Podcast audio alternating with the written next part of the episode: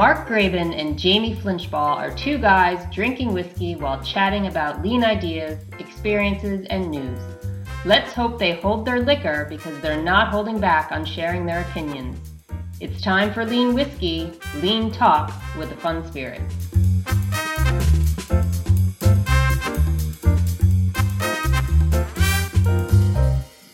Welcome to episode 33 of Lean Whiskey. Um, this is uh, our, our back to normal, but not really episode. Uh, this is Jamie Flinchbaugh here with Mark Graban. And, uh, you know, some things are back to normal, but uh, there's, there's no video this time, but we are doing our first ever in person podcast. Hey, Jamie. I mean, like, I'm looking across the table at Jamie instead of looking through Zoom. It, it, it's it's a little weird, but in in the end, this is where it started, right? This was you know you and me going out for a whiskey and talking shop, and then saying, "Hey, why don't we record We this?" should have recorded that. right. Or- and so this Yeah. is sort of full circle. It's it's it's where we started. So um, yeah. so we're we're taking advantage of of the opportunity that you're nearby in, in Philadelphia on the road again. That's the one sort of back to normal. Uh, I started back on the road consulting two weeks a month in February. I've been coming here to Philadelphia, and, and you live, what, how far away? Uh, it depends on what time of day it is. So anywhere from an hour and fifteen to two hours. As Philadelphia, it's, as there's only so many ways to get in and out of Philadelphia. Yeah. Well, I'm glad you made it here. And I, I, I was remembering, I was about to say, I've never done a podcast in person together with somebody, but then it occurred to me the one time I actually held a little recorder in front of somebody in person was uh, Stephen Covey, the Stephen Covey at a Shingo conference Wow. when the Shingo Institute arranged the opportunity for me to talk with him.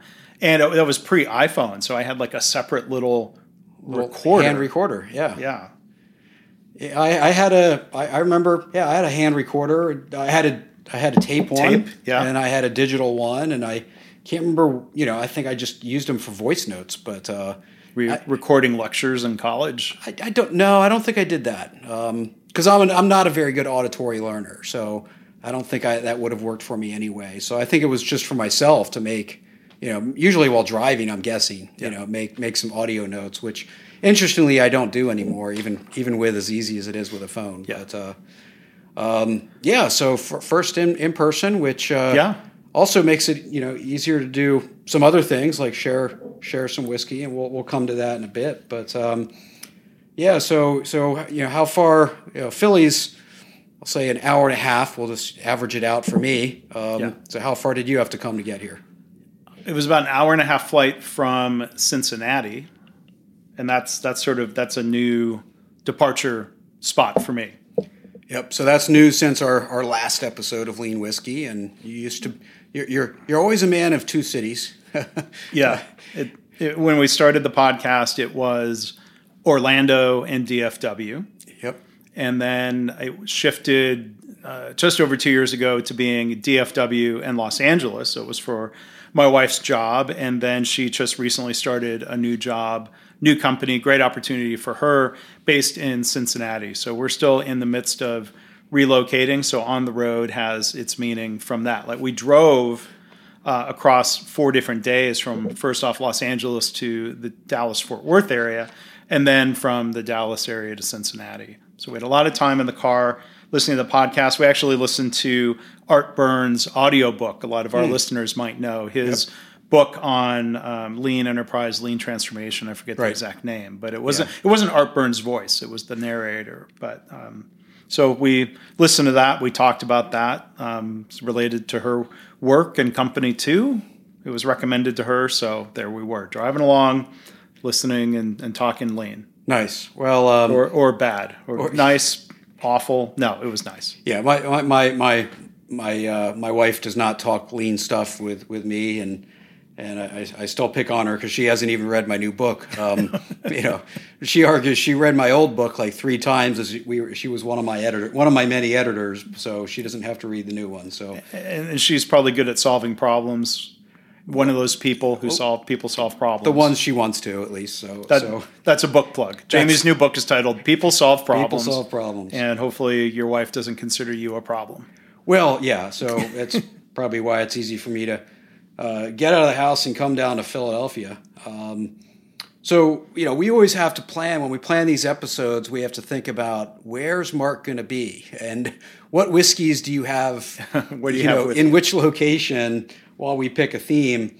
But now being in Kentucky, you know, we could just kind of say, go out and get some whiskey. it's going to be easier.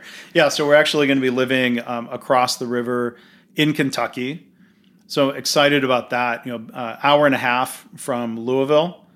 About we'll call it an hour and a half from Lexington, and so then all the distilleries points in between are, are about that same distance, including our friend who we've talked about before, David Meier, his distillery. The true lean whiskey. Glenns Creek, yeah, Glenns Creek Distilling. Um, so I, I've, you know, I'm looking forward to hanging out with him more. Um, there's a, a, distillery on the very northern side of Kentucky, right before the river, um, New Riff Distillery, which which I've only recently had and uh, I really enjoyed. Yeah, so I'm gonna, I'm gonna check that out. And then there's even smaller micro distilleries, even on the Ohio side um, in Cincinnati, but I've already heard the recommendations of there's a certain liquor store with a tasting bar in mm. the Kentucky side that specializes in old, dusty bottles. Okay. And you can go and do flights of some of these older whiskeys. I mean, I'm sure it's not cheap. And sure. um, there's actually a re- really nice um, whiskey bourbon tasting bar in the Cincinnati airport. Mm. So you can go and have uh, a sip. They'll put it in a plastic glass if you want to take your tasting um, to the you. gate, and if you're on the way home or even past security, you know, next time coming here, if we're going to meet up again, I could buy a bottle past security and then bring it to you. But but being um, uh, that, that there was going to be a flight here anyway, that was uh, I hate checking a bag, but I'll do it for whiskey. so that's what we're going to be able to taste something together today from a bottle that that I brought. Yeah, yeah. So uh, so we're gonna we're gonna do our first ever tasting of this whiskey. Um, which which is which is fun, and also do a little side a little side by side, but the same whiskey in two different glasses. Um, so so what I brought today is something we've talked about before. It was episode twenty nine. It was sort of like the ill fated barrel from Garrison Brothers, and we have tasted and talked about Garrison Brothers mm-hmm. um, before. Uh, it would be great to meet up with you there mm-hmm. someday. Mm-hmm. Maybe it's more likely we meet up uh, in Kentucky and probably more likely do yes. another episode in person there. That that's driving distance, but you know I'm not going to recap the whole um, sordid, awful um, mishap story. People can go back to episode 29 and listen to it, but. Uh, my attempt at a long story short was this was a, a barrel that my wife and I had filled in September of 2014 and 2015, and we were going no 2014, and we were going to um, let it age, and we were going to buy. We had the option of buying the contents of said barrel, and there was a mishap. Thankfully, nobody was hurt, but the master distiller dropped another larger barrel on ours, and it was crushed, and it was smashed, and all the liquid spilled out into the floor. So we had the opportunity to buy the bottle, the barrel that was filled right before ours and aged right next to it. And so our, our custom label here, and I'm, I'm, gifting what we don't drink during the episode. I'm gifting this to, to Jamie. There'll be plenty left. This is our Garrison Brothers Texas Straight Bourbon Whiskey, cask strength, single barrel. Uh, we've named it One Off because it is a one off whiskey once the, the 60 bottles from this barrel uh, are gone. It's it'll never exist again. Uh, it's one off in the barrel number, and we're going to taste it. And um, 61.35% alcohol at that cask strength. Yeah, that's it's it's uh that's pretty some strong stuff. But uh, yeah, it, it's it's you know it's an interesting story because it we, we've talked about this before. I know, but the idea of you value add in whiskey, right? And and you yeah. kind of go, well, inventory isn't value add, but if it's aging and improving in the barrel, it's changing. Yeah, it is value add, and it's a multi-year value add. So whiskey makers, if uh, if they're good about it, they have to be patient. Yep. Uh, more so in Scotland, the aging is accelerated. In the U.S., even more so in Texas. But uh, I'll, I'll plug one of my other podcasts, my favorite mistake Donnis Todd, the master distiller, told a story there of how he actually did overage some whiskeys. So it's it's value adding until it hits a point now where it becomes defective. And he missed that sweet spot, and that was one of his mistakes. But he he learned from it, and uh, he didn't get fired, so all's good, I guess. All's good. But it, yeah, that, that patience and, and, and the, the speciality of it, and, and, and that's why you ended up with one off versus doing the whole process again, right? But it, Yeah, we didn't want to wait another seven years. no, but it kind of reminds me of that, that freighter that came across from Europe with all the, the Lamborghinis and, Yeah. you know, you, you probably custom ordered your car, you spent a boatload of money on it, uh, you're waiting for it forever, and it's on its way, and the the ship burns. Yeah. now you got to start. You got to kind of go. Am I going to wait that whole thing again, or am I just going to buy something off the lot?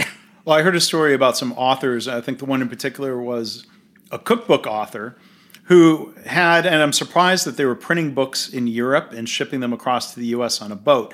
On that same boat, it was like the entire print run of some celebrity chefs, I forget the name, uh, full color, gorgeous, maybe it's specialty printing, I don't know, but um, it all ended up lost at sea. And the lead times on all of that printing we're going to mean a delay uh, getting that book to market. So Yeah, I guess- bad for that author. I'm not sure. It's it's more or less wasteful to split your batch into two and put it on two different ships, or It's a it's a risk mitigation. print on demand as, Strategy. as I do do today. But um, but yeah, I know, I know we don't spend a lot of time talking about the whiskeys, but this this has a lot of richness of flavor. You know, sort of caramel and banana. I think is I'm not really good at tasting Mm-hmm. Yeah, I don't know if I get banana, but Garrison Brothers always has a lot of like caramel and butterscotch. yep. Um, it's it's a really deep orangey, even reddish um, color. I, I can't come up with the tasting notes, but I think this. I don't think I told the story before. When I finally got the bottles, I gave one to a friend of mine who's part of a bourbon tasting group in the Dallas Fort Worth area. And even though they're all from Texas, and my friend Doug has been down to Garrison Brothers with me, and he he loves their different releases. A lot of his friends, even though they're Texans, true and through and true, a lot of them have a uh, a, a bias against Texas whiskey. Like they are into Kentucky bourbon, and so he brought a bottle of this release and he blind tasted it for them. And he asked them to guess, and they're fairly sophisticated. What do you think it is? And they guessed first off that it was Kentucky bourbon. wrong. He had them guess the mash bill, and they thought, uh, well, it's spicy. It must be a high rye bourbon. Wrong. It's it's actually a wheated bourbon. Right. It- it is spicy. I think that- that must come from the barrel. Yep. And then they guessed like, oh, it must be a bottled in bond. It's probably fifty percent ABV. Wrong. It's actually um, sixty-two. And and and they liked it. So I guess it, it goes to show maybe be open-minded if you are generalizing and say I don't like Texas whiskey. There there are some that I don't like. Yeah. Well, and and you know Texas whiskey because of the heat, right? Mm-hmm. It, it it it does does do something different in the barrel than a, than a Kentucky climate or Scotch. Yeah. or Scotch certainly, and and and and so that that has an effect. But you know, it just ass- you, you don't want to just assume that that's the only variable, right? Yeah. There's there's the control the master distiller takes. There's the ingredients. There's there's so many other factors that that again our friend David Meier is like, Right. Hey, don't don't just don't just think aging is the is the main factor. There's so much more to it. Yeah. uh, including grain selection. Well, So- th- there are many variables, and and the, and the difference between the two one-off barrels, the the two barrel numbers, it was basically the same distillate put into different barrels, aged side by side, and the barrel that we had tasted before it got destroyed was a much lighter, more delicate whiskey. It was almost out of character. First, Garrison Brothers, it might be the type of thing you blend right. in with other barrels and then and then this one came out more that typical style if not really surprisingly spicy so I, i've got to think that's the variation in the barrels Yeah, I, I'd imagine so, and and and uh, you know, I, I do know that, and this probably wasn't the case here because it's not that big an operation, but the the the, the multi-story rick houses. Uh, uh, where you know the top floor is going to get a different heat profile than the bottom floor, Yeah. can really change you know a barrel. But you know how the how the air flows through the room, you know what it, what that does to the the micro temperatures and yeah and how much how much you knock a barrel and it sloshes around all sorts of all sorts of factors but Yeah. but yeah the the barrel is an imprecise uh, process as well. Um, Yeah. you know, we, I don't think anybody's done a study of well, this tree grew in the northern side of the forest and created Yeah. created these kind of There- there- there's the wood variation. There's how much it's charred. And I mean, the, the, the, the podcast here is not Six Sigma whiskey. I'm going to argue not all variation is bad. Right. No, and I think that's the fun thing. You know, the, the fun thing about whiskey in general is is is the variation. Uh, the same thing is true of wine, and and even you know when you get single barrels like this, you know you can taste the differences from barrel to barrel. And that that's that's interesting. Yeah. Some people, some people really prize that. Yeah, and that's why that's why blending. You know. Bl- bl- Blending was, was more about hiding bad barrels It could be. uh, for a long time. Now it's now it's not. Now it's about maintaining a consistency uh, by by blending your way to the mean to the mean. I, I would be curious if you had an honest, a distiller who would speak honestly about this. I didn't mean to say there are dishonest distillers, but yeah, I mean, if you've got something that on its own doesn't match your brand or uh, is slightly off, I bet you could hide that in a, a, a batched blend. yeah, I would I would I would think so. But I can see how uh, the blind tasters thought this was a rye. Um, You know, you, you definitely get more spice uh, than a Yeah. than a typical wheated Yeah, bourbon. if, if not a rye, a high rye bourbon Right. mash bill. Um, it, it's not overly, uh, it's not super corny sweet. So I could see where someone might think Right. it was actually mostly rye. Yeah, yeah, that's exactly. So yeah, it's not not super sweet, but again, it's got that that candy caramel on it. So yeah. But then we're, we're, we're doing this comparison where we've tasted two different whiskeys side by side before. Here we've got the same whiskey in two different glasses. So I have uh, from the hotel, um, it, it, it's basically a stemless wine glass. It's a reasonably decent glass. It's, for, for hotel glasses, this is probably as good as it gets. yeah, I mean, I, I would drink wine out of this. It's it's a fairly thin. It's not super delicate. It's not a, a Riedel No, special, but uh, it's reasonably good. And then, then speaking of Riedel, Jamie brought some glasses along. I'm, I'm tasting alongside. This is what they call it, the Riedel Somm. sommelier or some Glass. tasting glass, and and I've got a Norlan tasting glass. So And you've used that before. I've used, I haven't yeah. seen it in person. yeah, I've I've used this before. It's it's uh, uh it, it's it's engineered to sort of separate the the bad uh, uh, uh, alcohol emittance from the from the aroma, and, and so you're supposed to get more of that. So really, the comparison is: does the same whiskey in two different glasses make a difference? Yeah, and I've, you know the the the Riedel glass because we're not on video and people can't see it. It it's very similar to a Glencairn glass, but instead of the top curving in toward the middle, it actually curves out like a like a flower. Yeah. So it's it's actually wider at the top, and like my understanding of glasses like this, they're trying to like somehow like deposit the liquid on a particular part of your tongue is one thing they do even with wine glasses with the Yeah. shape and what it's have you. it's that usually plus the the nature of the aroma um, and and how it interacts with your uh, your, nose. So, um, but I, I generally trust Riedel to to do things pretty well. Yeah, it's a high quality. It's a pretty delicate glass. Very So delicate. I'm glad a little, it made it here. A little worried it might not make it. Um, but but it's interesting just comparing the, the glasses. You know, the hotel glass because because you know I, I've traveled by car some lately, and you know, okay, if I travel by car, I can bring a bottle with me. Yeah. Um, do I bring a glass with me too? Is sort of a question. Oh, yeah. And and you know, I think there's nothing wrong with whiskey out of this, you know, I'll say non-whiskey glass. Yeah. But It's it's, not as good. I mean, it's not a classic tumbler. Um, I probably, I, I, I think it's better drinking it out of the pseudo wine glass, maybe.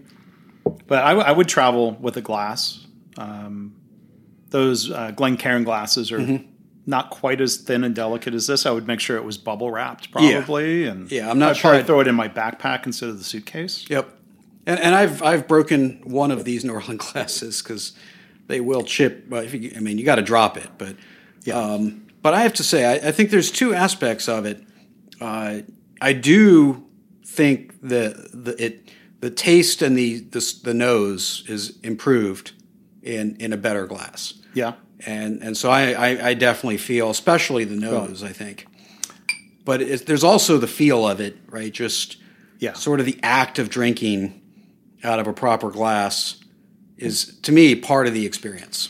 Yeah, I mean the the diameter of the top of the glass is about the same, but this this Riedel has more of that curve outward. It's I'll call it convex, where the top of this wine glass is is kind of concave. Mm-hmm. So it's probably I'm, I'm you know I'm not neither you know, we're we're not doing the podcast for tasting notes sake or for tasting notes listeners, but um, it, it, it, to me there's a, a little bit less pronounced oak. Maybe it's just after some sips I've gotten accustomed to it out of the other glass. It, it, it could be, but I, I do think, you know, for me, it, it sort of mellows out a little bit without losing any of the flavor. Um, uh, so, and I, and I think that's mostly in, in the nose. Yeah. Um, but, you know, as unscientific as this experiment was, the glass matters. I'm going to continue the experiment. um, I may com- I may consolidate it into a single glass for simplicity here, but uh, I'm going to give it my my overly simplistic. Uh, smells good, tastes good. Smells good, tastes good, and, you know, I, I've. I'll, I'll, I'll I drink this out of a plastic cup if that's what you had handy. So, I've I've been guilty of that. I mean, I would I would do that too if Yeah. need be. Yeah. Yep. So, um, all right. Well, there's our, our fun whiskey of the uh, of the day. So, uh, Thank you, Garrison Brothers. yeah, absolutely. Thank you, and thank you, Mark, for for my uh, my bottle here. That, Yeah. um, as we say, with whiskey, it's it's always more fun with friends. So, uh, Yeah. I'm, I'm glad I'm glad I don't just have a bottle of your whiskey that we get to actually open it and drink it together. So, Cheers. Cheers. All right, so we've done the whiskey part of lean whiskey. I guess we'll do the lean. Do the lean part. Yeah. part of lean whiskey. And I, I had a random thought the the other day um, because you know we've probably got people listening who fast forward through the whiskey part or don't Possibly, care yeah. about the whiskey part.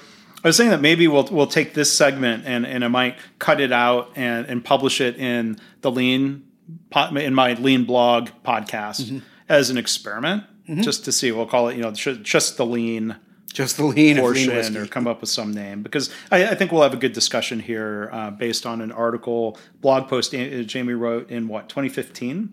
I, I think so. I think that's right. It's been a while, but it's it's been a constant thought of mine, and that, that is the topic of, of Lean 101 or Intro to Lean or whatever you want to call it. Um, what should it exist? Mm-hmm. Uh, if so, what should it look like? Uh, Yeah, in should what you form? Include? What form? What content? Etc.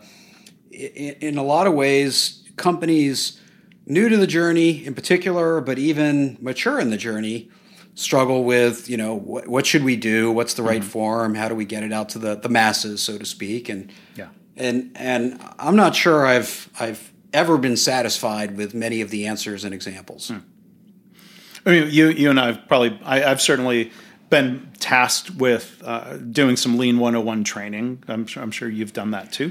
I've I have, but very little of it. I, I would generally you know, back in my older, I'll say consulting days, because I think that's different than what I do today. Yeah. you know, we, we had lots of training. We we training was a big part of what we did, but I would generally try to get out of us doing Lean 101. Um, so and I and I felt that for for a couple of reasons. Um, one is I didn't want to do it. Yeah. you know that Why, why is that? I, you know, I, I think it it's it, it feels a little robotic, a little scripted, kind of because it should be, Yeah.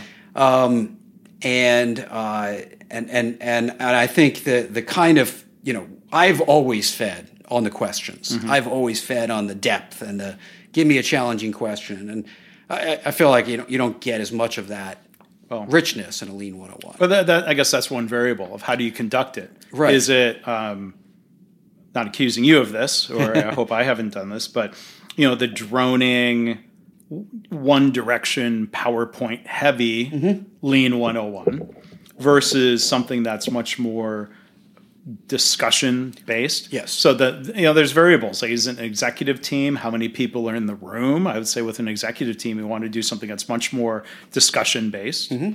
Um, which which topics do you choose? Do you have exercises? I mean, there, there, there's many, many variables where I'd say not all Lean 101 sessions are created equal, or there, there's so many different ways to do it. So many different ways to do it, but I, but I think you know. So one of the variables is also the who does it, and mm-hmm. and and I've always felt pretty strongly that, um, pretty strongly. Not there's no there's probably no decision point in Lean 101 that I'll I'll hold to as as religion, but yeah. I felt pretty strongly that the credibility of the instructor matters. Yeah. And for advanced topics, people are looking for the depth right? They're looking for, you know, I'm not going to say someone like you or I, but I mean, they're looking for the depth and they're looking for the credibility that comes with perhaps years, if not decades, of, of study and practice and, mm-hmm. and, and exploration. I feel with Lean 101, the credibility to the audience is more about an organizational statement than depth of lean knowledge. Mm. Because if you're whether it's a you know one hour or it's an eight hour something in between, you're probably not stretching the the depth of knowledge very mm-hmm. very far. So you know what what what credibility is more important to the listener? Uh, how much you know about lean, or how committed is the organization to this mm-hmm. journey? I, I, and I would always yeah. argue it's usually the latter. I mean, I could see people being disappointed if, let's say, on one extreme end of a, a bell curve. Um, you've got standardized corporate slides because let's say it's a large global enterprise. So to your point earlier, it, if not robotic, it needs to be consistent. You want right. everyone getting a same messaging. But if you've got somebody whose function is basically read slides to people, there's probably not a lot of value there. Otherwise, you could have just emailed the slides to people right. and said, "Here, read these." If you ask a question and someone's out of their depth and um, hasn't been properly prepared, or maybe it's just a matter of not having the experience, that mm-hmm. might not be a, a, really effective Lean 101. It, it might not be. Um, and, and, I, and I think, again, it's a matter of what questions do you want to answer. So, this has always been an instructional design uh, uh, variable for me where I often push back on on people going through design and, and they, they start with what do we want people to hear? Mm-hmm. And I say, no, no, no. The question is, what do they need to hear? Right? Uh, sure. What what are they? What do they need to accomplish? What do they need to accomplish? What questions are in their head that you need to answer? Right. Those those types of things is what what are they asking? What do they feel like they need to know out of this quest this topic uh, for anything? Really, is yeah. kind of my my argument. So it's really a user centered design variable around content than a uh, deliverer uh, yeah. centered uh, uh, criteria. So, so, so I think that's pretty important. And then, you know, regardless of how much time you have, you want to start with, you know, where are they? Where where where are their heads at? Mm. Are they are, are they sort of on board with anything and they just need to know what it is? Or sure. are you trying to overcome some natural resistance to uh, to past practices and yeah. and uh, past past well, sins? You've got to know a little bit of the history. You've got to know, we're trying to find out what people already know. So, to, to those two points, if you're coming into a place where quote unquote lean's been given a bad name, I've seen this in healthcare where I've mm-hmm. been, there was one year I got brought in like three organizations in a row or I was on the heels. I'm not going to mention the consulting group, but after uh, it, it, was the same group, and the diagnosis or the, the explanation of the history was lean's gotten a bad name here. Okay, well, why is that? um, because lean was nothing but cost cutting. Mm-hmm.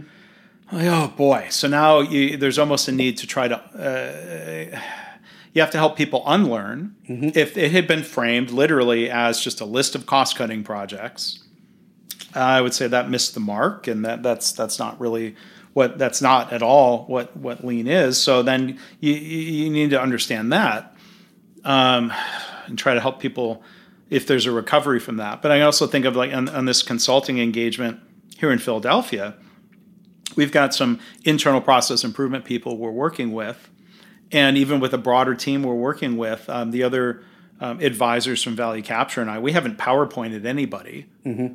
But I think even in one of those first discussions, I was trying to draw out because I have a PI advisor who's already had some training, a little bit of experience. I'm trying to draw out, teach back to me what you know and we're whiteboarding stuff. And th- th- this seems like you and your uh, Windows tablet, Jamie, the way you might interact with people, whether Right. it's in person or online. I'm like, what do you know? Let's have a conversation about that. Let me fill in some gaps. If they say something that's quote unquote wrong, maybe sort of you know try to in a gentle way. So well, eh, what I taught was you know what, what I was taught was this, and allow them to kind of process that and think about that. Um, Yeah, and that, and that yeah, I'll, I'll say the, the the the benefit of of a conversational, engaging style of a Lean 101 allows you to meet the student where they are. Yeah. Right. Without too much pre work, without too much assumption uh, that you build into it. Uh, the the downside is that depending on who's delivering it, it can you know you certainly lose some of the consistency unless you really prepare the instructors around those those those talking points. and there's a difference where when I was talking with with this woman, it was uh, a one basically a one-on-one conversation. It could be completely tailored to her individual knowledge and needs. When you're in a room of people, I think the biggest challenge is when you have a room of people with a wide range of previous knowledge or experience. Now, like, do you, do, you, do you go in the middle where you might be overwhelming people who don't know anything, and you might be boring the people who already know something? Maybe they shouldn't be in the the Lean 101 class. I don't know. Yeah, and and I, and I think a lot of that is around what's the you know what is the investment, right? So you know if if it was say a ninety minute training uh, or event or whatever you want to call it, Yeah. I kind of feel like okay, if you're going to be bored for an hour and a half, so be it. you know, like you Yeah. should hear the same things that other people are hearing just because it'll help the conversations that come after that. And you can see where they are and you can help them and you can be part of the process Yeah. and you can build on it. If it's a day, if it's more than a day and and they're going to be bored, that's a that's a bigger question. I mean, I somebody says, "Hey, would you want to sit in on a one-day Lean 101 training just to give us some feedback?" I'd have to think long and hard about whether Yeah. I'd want to do that. I don't know if I would want to spend a day in a whiskey 101 class unless there was a lot of tasting because I feel like I've progressed beyond whiskey 101. Yeah, I probably haven't, so I, I probably would learn more. I'm still not sure I want to sit there without a tasting talking about whiskey for for eight hours. Maybe we need to combi- combine Lean 101 training with whiskey. That's a limited market for that, I That, bet. that is a limited market. I think there's some general counsels that might put the kibosh on that Right. that particular right. uh, decision. But it would be it would be interesting. I actually gave a speech today. Uh, speaking of you know my whiteboarding, uh, digital whiteboarding is gave a speech today to a to an evening audience in the Middle East, and, and um, it was uh, yeah it was a good good good conversation and, and and good moment. But yeah, an evening intro to lean course might might go a little differently than a than a lunch and learn. Yeah. But you know your your blog post, and we'll, we'll link to this in the show notes. Um, you know, I don't know if it was intended to be provocative. The the title was um, you know skip the lean intro training. I think with with a question mark. right? Yeah, and and and and I I think it was meant. It wasn't meant to be just provocative. It was meant to suggest that I think a lot of organizations could do without it, um, eh, because you know here here's my argument against doing it at all. And I'm not saying don't do it. I'm just saying if if you're going to do Lean 101, um, know what comes after. Know know what comes next, and and if there's a clear plan, if there's a roadmap, if there's a strategy behind how you're going to teach people, then do they need intro to lean or do they need the first tool, capability, or method you're going to ask them to use? Right. And then you build on it, right? So, so you don't learn, you know, if, we're both engineers by education. We don't get to do a lot of that anymore, Yeah. but, you know, we've never been taught the history of scientific thinking no. right? No. Uh, the history of engineering, right? We Probably learned not. we learned math and mechanics, right? Because that was step one, and then and physics, and and then we learned the next capability, and then we we then we did more integrative capabilities, Mm-hmm. right? And there was a progression to that learning where we didn't even have to know where we were headed. We had to kind of have some line of sight, but fundamentally it was we're going to give you we're going to give you some building blocks and you're going to use them. Then we're going to give you some more integrative capabilities, mm-hmm. and you're going to use those. And then we're going to teach you to think for yourself. You're going to use that. Yeah. But we didn't really need an intro course there, right? Yeah. And and you look at most disciplines that you know it, you you start with some core capabilities, and you, you build on that, and you build on that, and build on that. And so that's co- really my argument is that I think lean can be taught the same way. I mean, I think at the same time, it, a lot of it's very situational. What challenges does does this organization face? There are some people. There's all kinds of dogma out there, right? There's there's there's one um, school of thought that says, you know, don't do training. You learn by doing lots and lots of kaizen events, and that's the only mode or model that they're using. There's something to be said by for learning by doing with an experienced coach. They're, they're going to Mm-hmm. introduce the right tool, uh, just you know, just in time training, if you will. I think there's a lean lesson there. Yep. You know, uh, back to when I think we went through similar uh, program in, uh, in in the day. It was uh, TQM, Total Quality Management at MIT, Yep. and they would talk about what learn, do, learn, do, learn, do. Yep. I think there's a lean principle maybe that's helpful around smaller batches Right.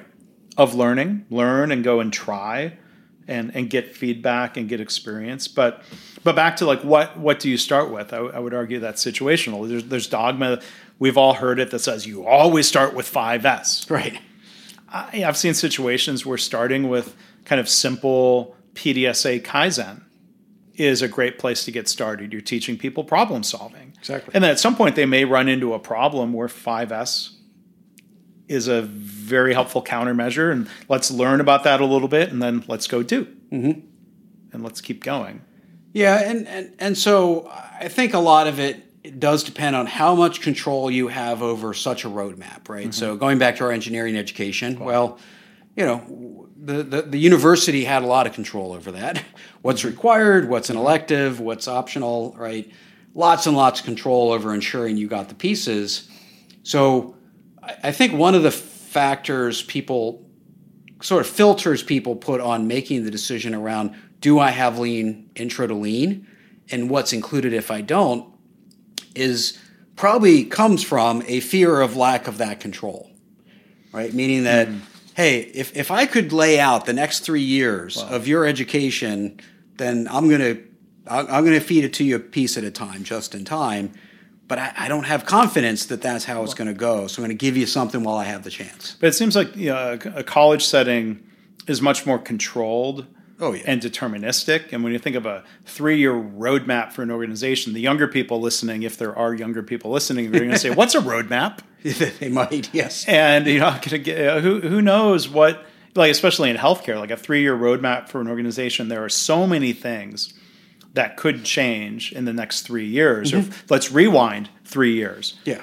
Who you know there, there, there was a pandemic um, there was a change in um, administrations there are all these different things that are hard to predict I- i'll give credit to uh, ryan mccormack um, good good lean guy i know uh, uh, up in winnipeg he might be he might be listening um, I'll give him credit because I heard the idea from him. He would probably give credit to somebody else.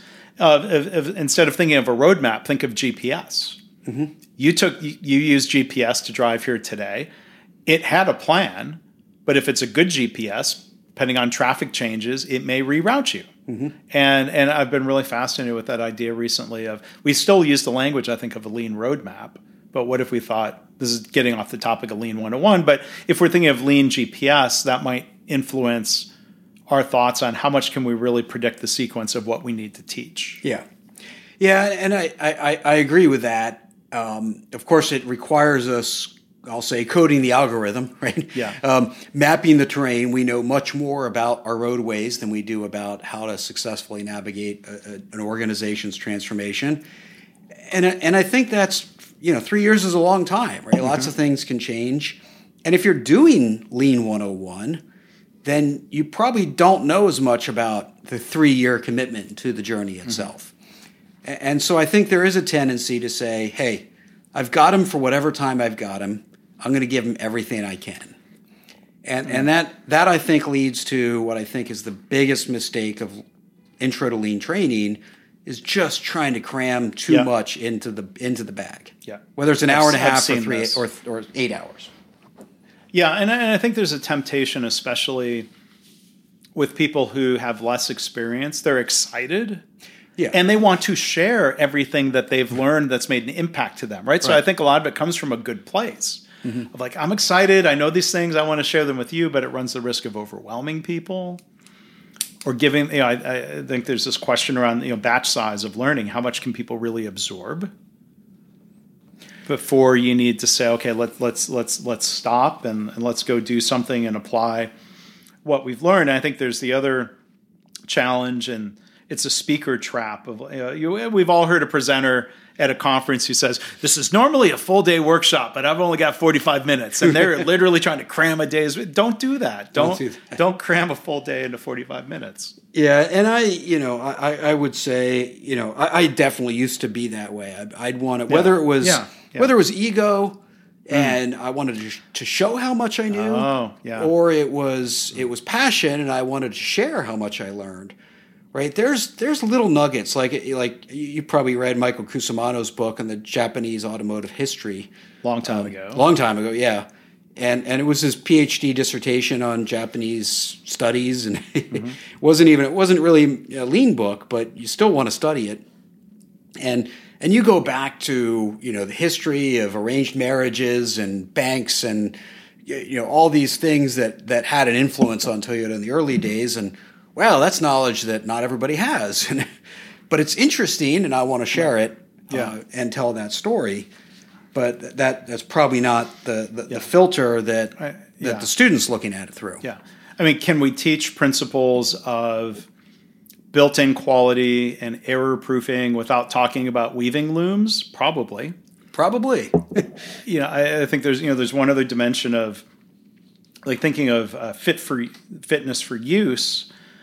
Lean 101 training in an organization that's brand new to Lean versus one that's years into the journey. You're going to have new employees, new leaders. You want to give them that uh, Lean 101, if you will. It's probably all the better if you're drawing on examples from your own organization. So people aren't tempted to say, but we don't make weaving looms and we're not Japanese or we're not manufacturers. Like, you know, I think when you can say, you can point to here are uh, principles and, and, and methods, and here's how it's actually been applied here. That's probably uh, when, when you can do that more beneficial than pointing to other companies, other industries, or even other centuries. Yeah, yeah, other centuries, right? exactly. And and and I think that is a big factor in what should be in the content, which which is interesting because I don't see a lot of organizations that refresh their Lean 101 training as much as they should. But Yeah. If you are mature, you're really preparing somebody, you know, for what they're going to see in the organization that's already there, mm-hmm. right? Here's why we here's why we do what we do mm-hmm. in the way that we do it. Yeah. If you're new to the journey, you're you're mostly trying to answer the question why, right? Why why why us? Why now? Why this? Yeah. And and to me, that's that's a uh, you know whether it's history or data or benchmarking or logic, right? You you do want to build some credibility into what you're trying to do, but you also at the same time want to answer, you know, why are we doing this, right? What what's relevant for our organization at this time, which which I think is important because if this is important, why didn't we do it last year or the year before? And that's why I always like. It's not just why; it's why now.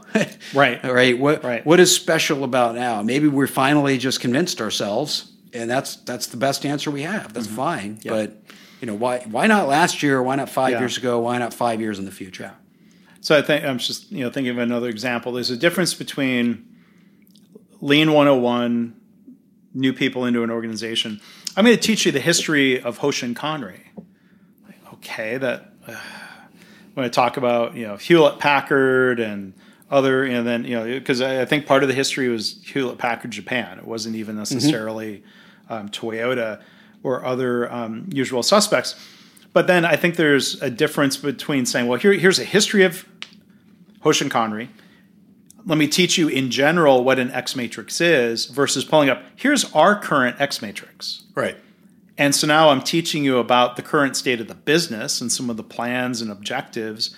And I'm going to teach you how an X matrix works, which, I think when I joined Honeywell in 2004, um, the director I worked for was a, a former Danaher guy who was all about the X matrix, and he tried going through all that for all that purpose, and I still felt like my head was going to explode mm-hmm. Turning my head and rotating the paper so much and piecing it together. But I think when you can make it really, really practical, um, that's going to resonate with people and answer the question of like, why should I be paying attention to this? Why should I be committing any of this to memory? Right. Yeah, and and and that's I think expectations should be should be clear. What's next should be clear. I am reminded of. Uh, there's a episode of The Big Bang Theory where Penny wants to know what Leonard does and goes to Sheldon for for help, and he he makes her take out a new notebook and he's like, "What is physics?" And it was a starry night, and he was, and and so he's he goes into this this spiel, and she's like, "I just want to know what Leonard does." yeah, right. So it, it is what what question are we trying to answer, and and in the end, right? People what is lean? Well, it's a, it's a way to get better, right? So if, yeah. if we want to really make it simple, and and that's why you know my bias was always towards you know if if somebody gave me an hour, I'd want to spend at least a third of that time, if not half or more, giving them something practical that they can do mm-hmm. like that day. Yeah. Right? Because if I'm going to just spend an hour talking about just lean stuff, like, well, what are you going to do? What are you going to do this afternoon with what I just gave you? Unless I give you something you can do yeah. immediately and and put it to use, and then maybe you're curious about more. But if if the only outcome of an hour teach is I need another hour teach, well, okay, right. I'm not sure that then then we should have just asked for the two hours to begin with. Yeah. Yeah. So how much time do you spend? You, you should spend some time on something actionable. Learn and do and go and try how much time do you devote to setting the context of why? Because you might have an organization that already thinks it's really a, a high performing organization or better than most, um, and and setting that context of you know what what the motivation is. If you're brought in as an outsider, why why were you even brought in? If an mm-hmm. organization is new to lean, why what's their hypothesis on why this is going to be helpful? Or if the organization is down the path and this is training for for new employees to articulate the why in terms of the benefits, not not just hypotheses, but here's our experience. Mm-hmm. We've improved safety by this much. We've improved quality by this much. We've improved on-time delivery by this much. And here's how that flows through. We're a stronger, better business as a result. That's I think more impactful than this like theoretical exercise, right? Of, or, or, you know, there's also another question. I'd be curious to hear your thoughts on you know, Toyota would frame the Toyota production system as technical methods or tools, management approach, philosophy. Like if you had an hour to teach Lean 101, you probably don't want to spend an hour on philosophy, even right. though, though the philosophy is really important, right? Yep. Yeah, and, and, and so that is, you know, there, there's always time and a place for to, to build on what you've mm-hmm. done. So you know, I, I like to work backwards from what are they going to do coming out of this? Yeah. Right. And sometimes it is, well, they're going to sign up for three day class. Okay, fine. If that if that's the, if that's the next step, then let's let's all we have to do is pique their curiosity in a way that sets up they go sign up for a three day class, mm-hmm. right? And I'm I'm totally okay with that. But you still want to answer that question: What do they do next? And if you don't have an answer, right? I mean, mm-hmm. if you don't if, if if there is no next, if it's like this is the only shot, that's the that's the tough design uh, yeah. situation. That's the that's where I have some sympathy for folks where it's like, hey, I've been asked to do this training. We don't have a roadmap. We don't have the resources. We have this one shot. How do I get? And this is the key, right? It's like they, they ask, how do I get everything across that we need to get across? It's like that's not gonna. It's probably not gonna fly. How do you? How do you set them up for success right. uh, with something, and and then I'll say hope the rest takes care of itself later mm-hmm. on. I think there's another good lean principle there of um, customer focus. Mm-hmm. The customer of the training, like you said, working backward from what they need to accomplish.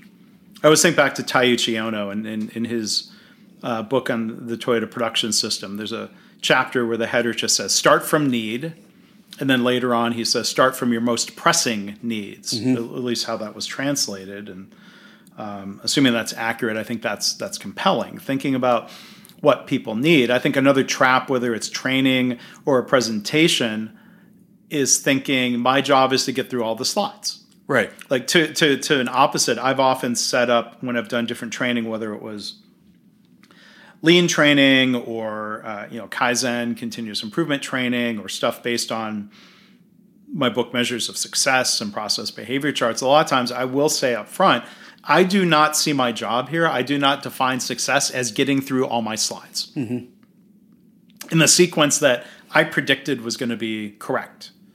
So there's always i think this need for for adjustments based on um, the questions people are asking so okay, well gr- that's a great question. Let's let's go ahead and let's jump ahead and touch on a different lean concept. That wasn't the sequence I planned on going through, but I, I think there is no one right sequence. I think this is the challenge in building a class or even writing a book. In what sequence do I introduce these these ideas?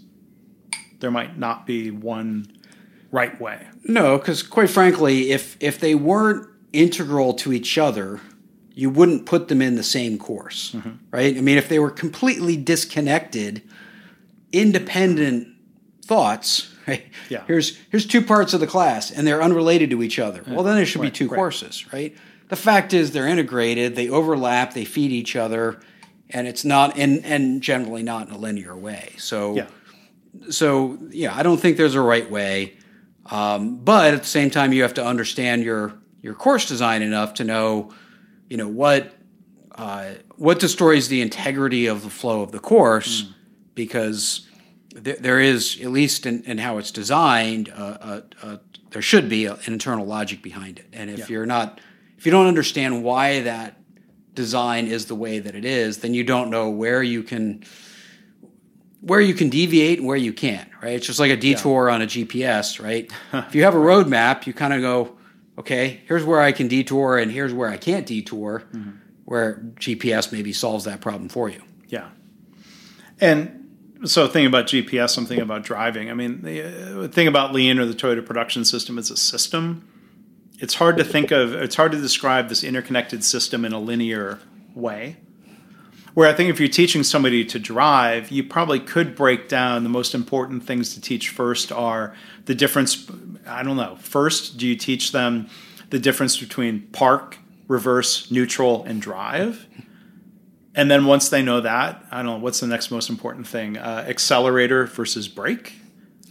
And if it's electric car, the whole gear shift thing, and I almost say gas pedal. Uh, these uh, another outdated term, kind of like roadmap for some people. But yeah, well, then um, there's clutch, so we'll, we will not even go there. right.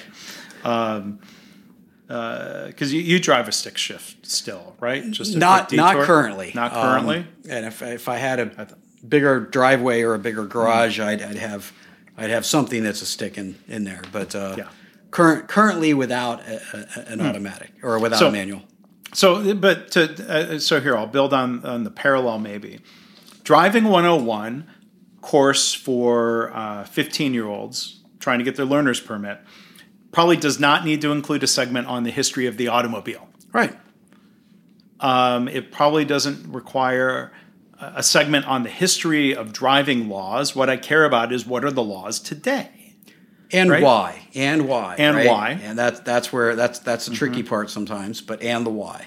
Yeah, but if if most, uh, I, I imagine, I think even when I was learning how to drive in the late 80s, I'm sure the class assumed that everybody was going to be driving an automatic transmission car. Mm-hmm. I don't remember any. Like, if you were going to have to drive a stick shift, and when I've learned, uh, my, my dad is a GM executive, would often have different um, uh, uh, company cars or uh, loaner cars that he could get. And so he, oh gosh, this must have been frustrating for him trying to teach me. It was him teaching me how to drive a stick shift, not a driving school instructor. Right. No, and I, I learned how to drive a stick shift after I bought one.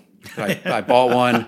It was parked on a hill, and then I then I had to, yeah. and, and I and I had to learn how to drive a stick. So your hypothesis was I could figure this out. My my hypothesis was I could figure this out. Did it, you did you burn out the clutch? I did not. Okay.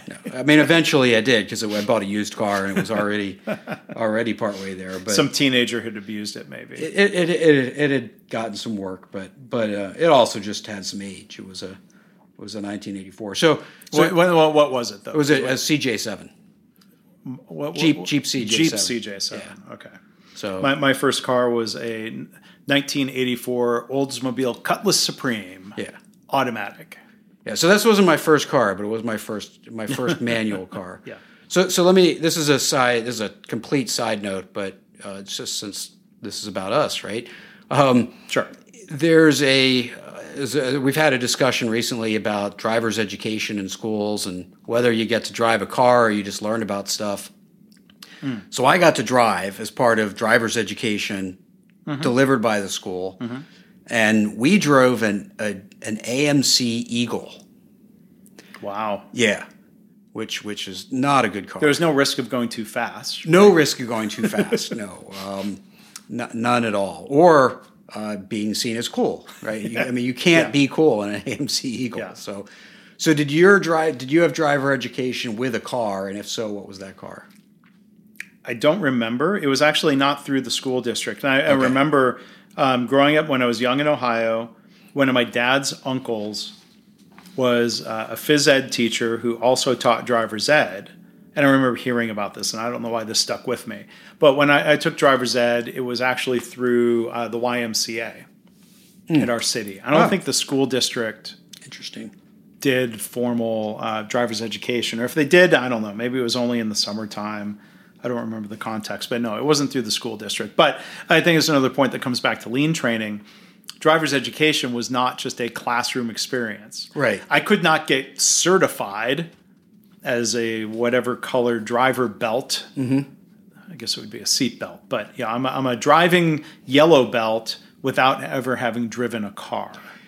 Yes, which is which which is interesting, right? So that is the the application orientation of of learning, right? I was going to say training, but learning lean Yeah. is there's an application element.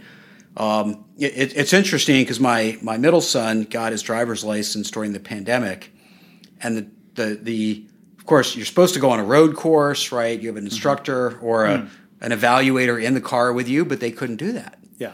So they basically, uh, they, they basically the test was make sure you can parallel park in the drive in the in the parking lot, and you kind of passed. yeah. Um, so I'm I'm kind of curious if there's going to be any data that suggests that Hmm. the people we passed with their driver's test during the pandemic, Yeah. without a full road test, Yeesh. End up with a higher accident rate. Now, fortunately, my son's very very very good driver, very cautious I'm sure driver. you're very good driver. supervising him. and enough. You're giving was- him the road education. Yeah, maybe. we are, but but he he also he also took to it naturally, so we So- wasn't worried. Th- This was not in the episode plan, but this is how these things go. But thinking, extending on the driving analogy to lean training, there's always something to learn, right? So I got my learner's permit. That's a, that's a good phrase. Does anyone get a learner's permit for from their lean. organization? You're you are authorized. You're Authorized to learn more about lean. authorized to learn more and go practice. But um, so I, you know, I got my driver's license. Then um, let's see in what sequence. When I turned thirty, my wife and I were living in Phoenix, and you might know the name Jamie uh, Bob Bondurant, race car driver, and Yep, he had a yeah, yeah, school, yeah, yep. The Bob Bondurant Yes. driving school, which um, no longer exists. I think that was even going back to before the pandemic, and Bob Bondurant might have passed away. But this was a, a driving class where they had um, you know an oval track and they had a road track, and you were out there with race car instructors, and it was just a, a fun day out there in a, a Mustang and, and, and, and cruising around. It was a nice gift to me for my 30th birthday. I, I was really excited about it. But then being on kind of like, you know, a, a kind of a road track and on the oval, and you learn real, you know, basics that would avoid trouble out on real roads. The idea of when you're approaching a curve, you brake when you're going straight. Mm-hmm. It's better to brake when you're going in a straight line than accelerate into the curve. Right. And uh, I think the other idea is making sure you're looking far enough ahead down the road and you, you know you're naturally going to steer to where you're looking. And there's this balance. If you don't want to be looking just right to the end of your hood if you can see the hood and not too too far down the road. Um, so there are lessons i think that apply to everyday dr- driving. I'm not trying to be uh, racing around but mm-hmm. there are times if i'm on a curvy road i'll remember. Oh, brake yeah. in a straight line accelerate out of the curve. And then when i worked for johnson and johnson um, as, as a, a, consultant, we were technically part of the sales organization, and we were given company car fleet vehicles. And they realized, I'll give J and J credit, the most dangerous thing any of us could have done as white collar employees was driving. Mm-hmm. And the more you're out on the road, the more dangerous dangerous it was. So a condition of having that company vehicle, which was a nice perk, was to go through a driving course. And you would have to do it every three years. So I actually went through that twice. It was out in the hmm. parking lot of a, a Texas high school stadium, and they set up a thing uh, and, and, different exercises, and you were you were learning through practice. Mm-hmm. Of learning how to do evasive lane changes, and and, and the, the final thing I'll, I'll add is a, a punchline to the story. You think, why am I learning this? Okay, hit the brakes, go over a lane, and stop. Mm-hmm when am I going to use? Uh, I'm like, okay, this is kind of cool. I'm kind of beating up on the company car a little bit. But I was driving in an official J and J capacity from Midland, Texas, back home in the Dallas Fort Worth area. It was at night. I'm driving in the left lane of, of the interstate, and I'm driving along, and suddenly I hear this bang, and my windshield is shattered. I'm not worried about root cause yet. We figured out eventually what happened, but like uh, I cannot see out of my windshield anymore. And so the muscle memory from that class kicked in. I slam. I, I, th- I remember looking in the rearview mirror, slamming on my brakes, going left onto the shoulder, mm-hmm. stop the car. I'm like, okay, I, whatever happened, I've, I've, I've survived it. um, and it turns out, you know, they think from the other side of, of traffic, uh, a semi truck had hit a four by four that had apparently fallen off of somebody else's load, and this thing was flying at my windshield like a javelin. Jeez. And shattered uh, the windshield. And final, final thought to the story. So I'm appreciative that driving training may very well have saved my life. Mm-hmm. That I didn't go into the ditch, I didn't flip the car, I you know. And then every first responder from a couple different jurisdictions, because this was out in the country, they all asked, "How'd you get that stopped on the shoulder so perfectly. I'm like, thankfully, my company invested in safe driving training. So I'm thankful that that wasn't just, my gosh, an online course on safe right. driving.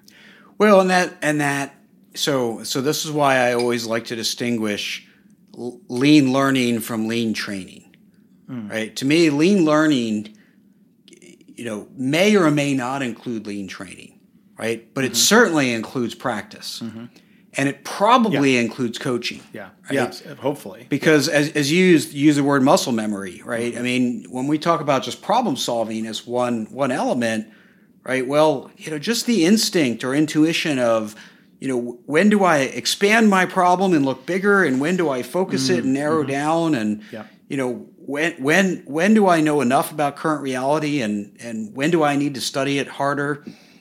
That that comes with that muscle memory mm-hmm. and it mm-hmm. requires repetition and practice and and coaching so that's why you know I, I really harp on the term lean learning because it's like okay well how are you going to go about learning mm-hmm. and what are all those mechanisms and training might be an yeah. input to that right but when i ask an organization about their lean learning strategy they will show me their lean training strategy mm-hmm and they're not synonyms. Right. It, it's possible to learn without training. Yes. Right. So there is the we're, we're going to learn by doing school of thought. Whether that's I, I, would argue that shouldn't be only Kaizen events, mm-hmm. but let's let's learn by doing. It's possible to learn without training. Unfortunately, it's also possible to sit through training without learning. Yes. and we've heard all kinds of situations like in healthcare, people will complain about the electronic medical record system they'll say it's hard to use and let's say maybe the training was really dull and unengaging and the organization says well we trained you mm-hmm.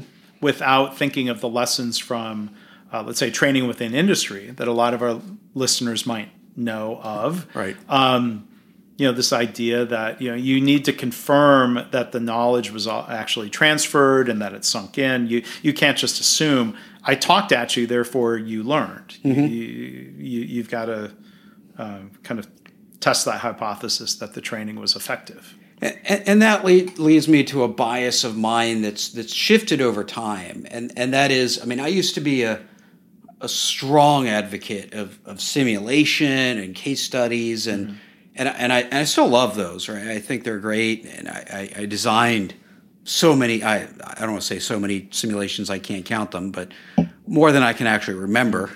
yeah. Sometimes I'll I'll recall. Oh yeah, I remember that now. Um, but but I I you know to me simulations is not. They make it fun. They help with some of the application, but they aren't real enough to really ensure that you know what you're talking about, right? And, and so, you know, I don't do a lot of this. A lot of what I do now is more coaching, but I do do some workshops, and and I and I kind of insist that the application be real. Like, okay, yeah. even if we have to slow it down, even if we have to, uh, you know, give you more space or time, more coaching, whatever, whatever it's going to take, I would rather you try to do it for real. Mm-hmm and then let's see if you got it and see what questions you have. Then do it in a simulation. We declare success, hmm. right? Mm-hmm. Yeah. And then you go off into the real world and struggle like hell. And and, and so I, you know, to me, my my bias has shifted. Now, um, again, I'm not I'm not running any workshops that are, are are scaled across a large organization. It's just this is just what I do with my time, and and so I get to set different rules for that but but it, it is a reinforcement of the, the, the the learning is what matters. There's many tools in the learning strategy, and training is a guarantee of nothing.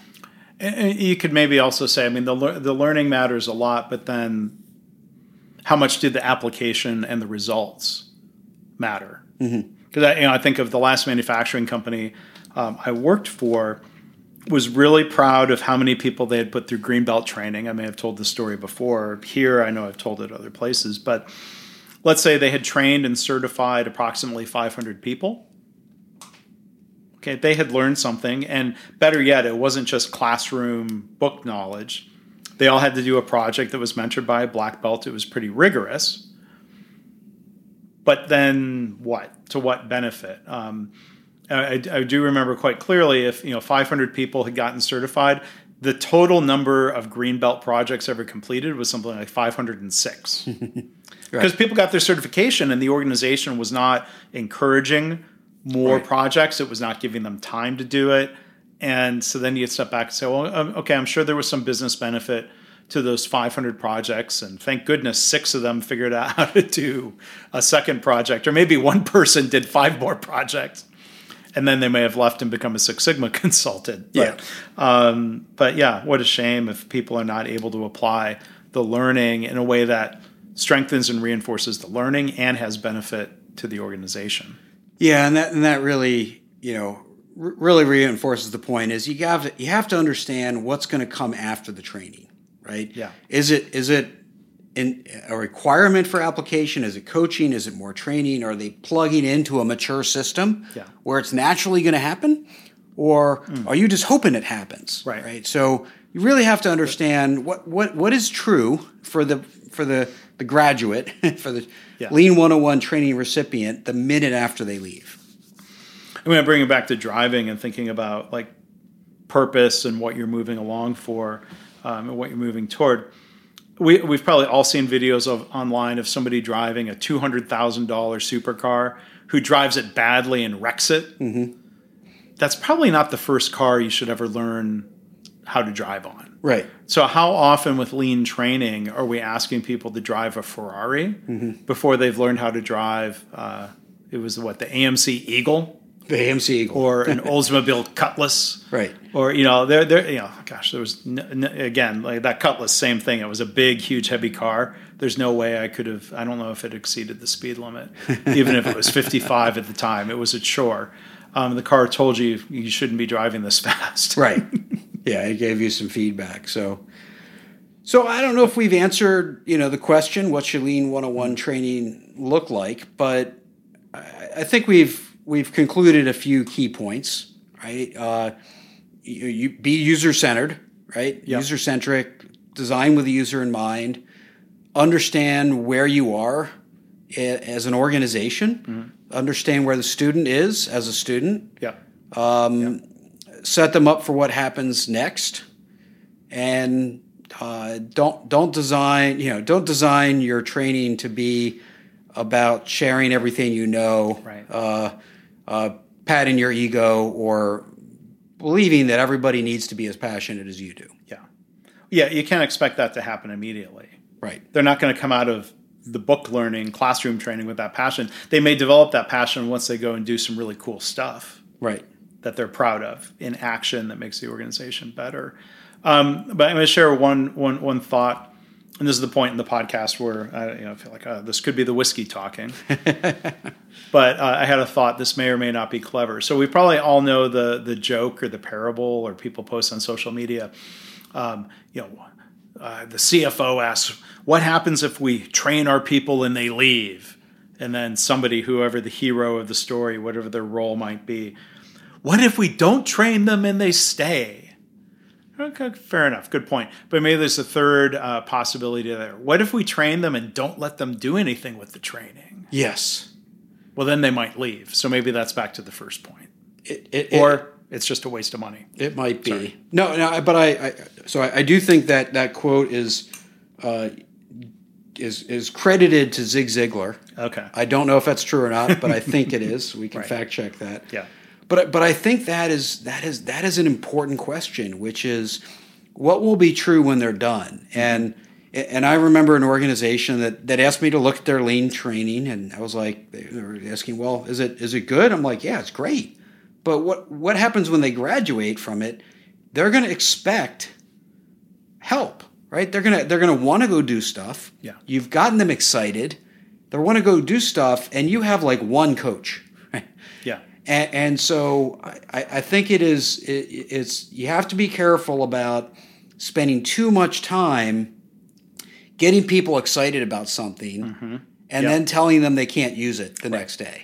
Or tell them to go use it without training, and it's the equivalent of uh, running the car into a telephone pole. Yeah. They might not literally hurt themselves, but they might be scared off from ever trying again. Certainly could be if they- frustrating. if they had a bad experience or people got angry with them. Yep. Because let's say we taught them lean tools, but we never had a discussion about change management. Yep.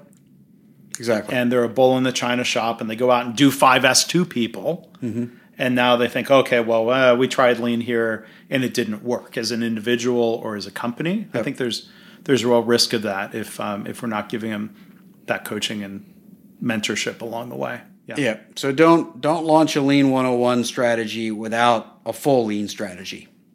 Knowing what else you're sending people into uh, as they come out of it. So yeah uh, key key lesson learned. yes and we're, we're speaking from experience from having made some or all of these mistakes Absolutely, yeah. You know, I'll speak for myself. I've, I've never, I've never actually, in, until I was, you know, I'll say a consultant and and observing other people's training.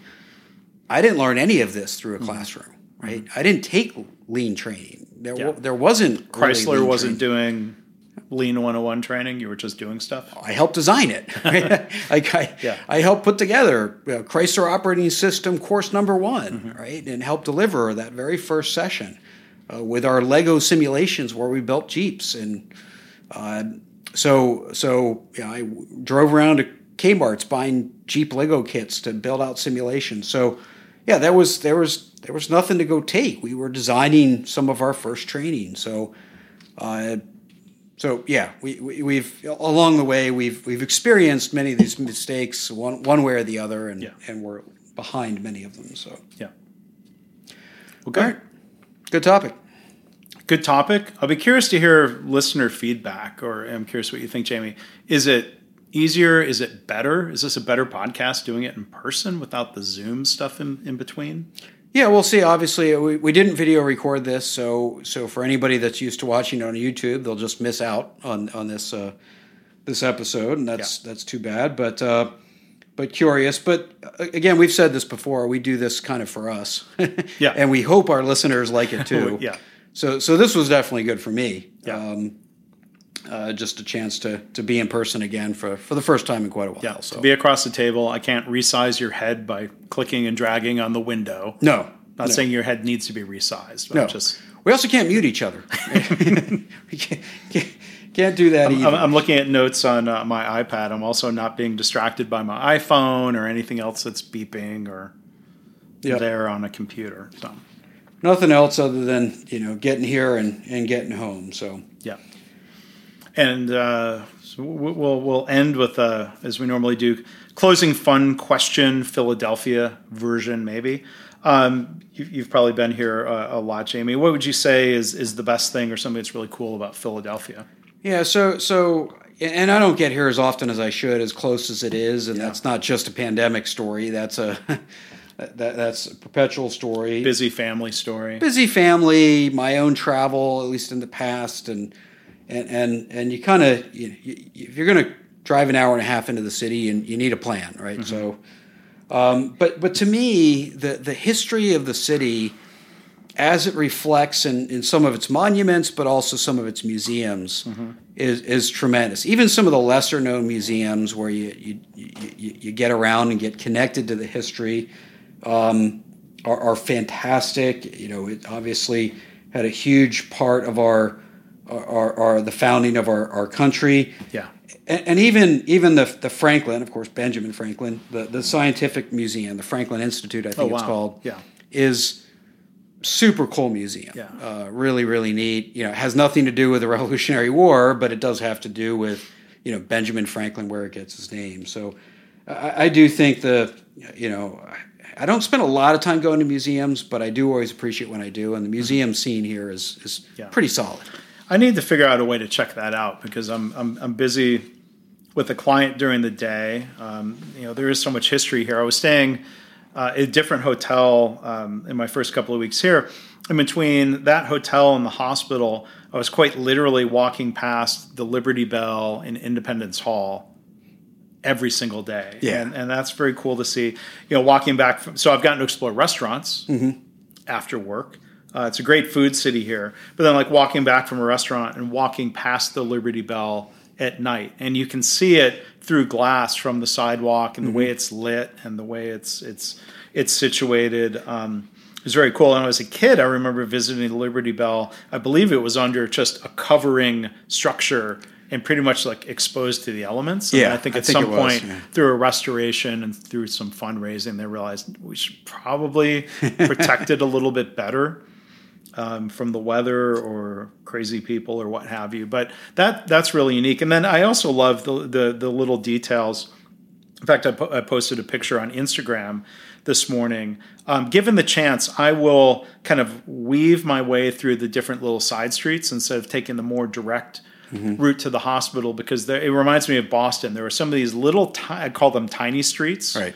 Where you could not drive a car down them. Right. The homes are are separated by um, a path wide enough maybe for a horse, and you know the, the, the, these old historic homes that date back a couple hundred years, and between the architecture and the streets, I'm enjoying that. And then you know it, it is a really good food city. So um, the the you know if you if you love sushi, the original flagship Morimoto sushi restaurant, Japanese restaurant, is actually here in Philadelphia, which surprised me. I'd, Okay. I'd eaten at the one in New York City, and um, Chef Morimoto actually started here. And then Jamie and I um, tonight after the podcast here, we're going to uh, a, a place I really like. It's more of a modern Japanese, I call it Japanese style restaurant. Uh, it's a little bit more, uh, I don't know, fusiony or just kind of they want to take a place called Double Knot that I like a lot. So between that and and there's there's a restaurant here called Zahav. Uh, Israeli restaurant, Israeli chef, Middle Eastern food, um, has been on the number one restaurant in the country list at least a couple of times. Yes. And when I was working here in 2019, I was able to get out of work early enough to go stand in line because you can't get a reservation there. Okay. Yeah, but if you show up early enough, they've got some limited seating. And I, somebody here, uh, a local, uh, told me Philadelphia has more restaurants per capita than New York City. Huh. Did not And know that. There are some really good, interesting restaurants here. Now, another place you can't get a reservation is Geno's and Pat's. Uh, that's just because you stand in You line stand and in get a line. cheesesteak. But uh, Yeah. But yes, it's uh, and and you know, unfortunately, I've I've never really experienced the food scene here quite a bit because when I would come down, it would usually be with usually either for a morning meeting uh, or uh, with family, and, and we're we're generally not out exploring the, the higher end restaurants. So um, uh, so so yeah, but that's that's pretty neat to neat to know some of that. I, I never knew it had. I knew it had good restaurants, and never knew it had more more restaurants Yeah. per capita. So I'm, so I'm getting my restaurants, but thankfully my hotel is about a 20 minute walk from the hospital. So the, uh, the, the one thing I love about having a client in a city like this is uh, not needing a rental car. yeah, And I can walk. And if the weather's bad, I'll take an Uber. yeah, not bad at all. Fantastic. So uh, yeah, a chance to be together in person. Yeah. chance to try some one-off uh, Garrison Brothers uh, special special edition. Um, chance to talk Lean 101. So cheers to cheers to all of that. Cheers to that. And um, yeah, so if if you want to follow us uh, and and make sure you pay attention to the podcast, you can can always find more. Uh, as I said, this is episode 33. So you can go to leanwhiskey.com, uh, spelled either K E Y or K Y. Either either version is fine. Um, you can you can find us at, at jflinch.com slash lean whiskey or for Mark. You, you can, uh, and the, leanwhiskey.com, I feel like this is uh, selfish of me. I'm hogging the URL. The leanwhiskey.com URL forwards to leanblog.org slash lean whiskey. Um, but, you know, if, if this is your first time listening and you're listening, let's say through either of our websites, you can find us, you can subscribe. Uh, Apple Podcasts, Spotify, Google Podcasts, kind of all the usual places you might find a podcast. Yeah, so you know, give us a listen, uh, share with your friends, um, give us some feedback, and you know, let us know let us know what you think. Ask us questions, things that you'd like to hear us talk about in, in future episodes, and uh, always always looking for fresh ideas. And so we appreciate we appreciate everyone, and you know, to getting together. You know, cheers. Cheers. Let, let's let's see what it sounds like to uh, clink a glass in person. in person. We'll see whose microphone picked that up. Thanks, Jamie. Thank you.